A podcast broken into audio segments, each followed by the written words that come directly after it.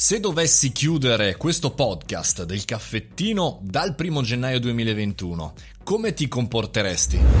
Buongiorno e buon inizio settimana, sono Mario Moroni e questo è il caffettino, ancora per qualche giorno.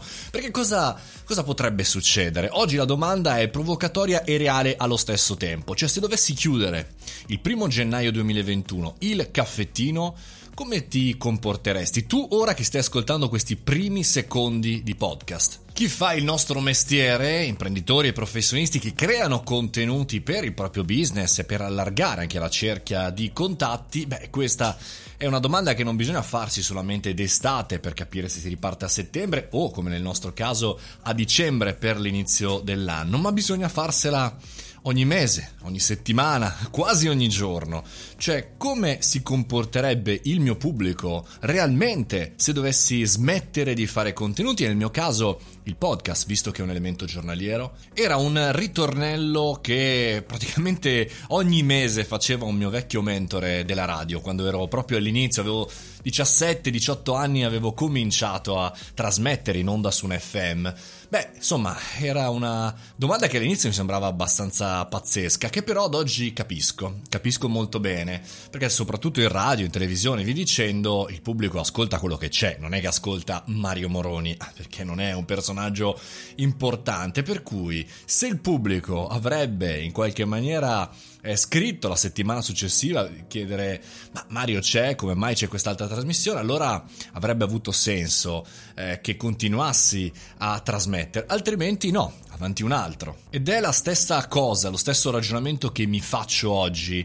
Ma se dovessi smettere con il caffettino, ci sarebbe qualcuno nella community o qualcuno mi scriverebbe via mail o via messaggi? E poi quanti? 2, 3, 5, 10, 20? Qual è il valore?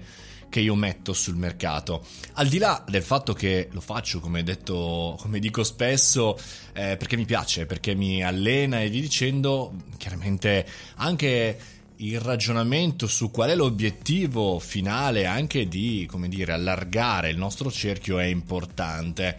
Bisogna essere eh, chiari e franchi con se stessi, soprattutto in un eh, momento in cui il tempo è poco e creare un podcast ogni giorno per essere pubblicato alle 7.30 tutti i giorni, feste comprese, non è proprio uno scherzo.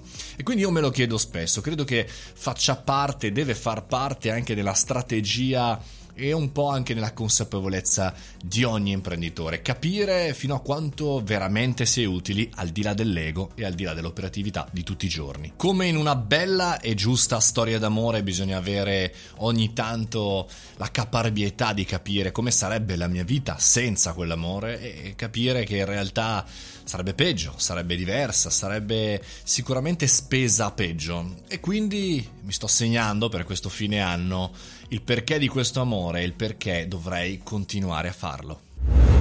E con questo si conclude anche la puntata del lunedì. Noi andiamo avanti tutti i giorni della settimana, anche a Natale, e poi vediamo il primo gennaio se abbiamo voglia ancora gli stimoli giusti. Tra l'altro, su Telegram Mario Moroni canale ci potete trovare lì. Puoi trovarmi lì. Ci vediamo lì, fai bravo.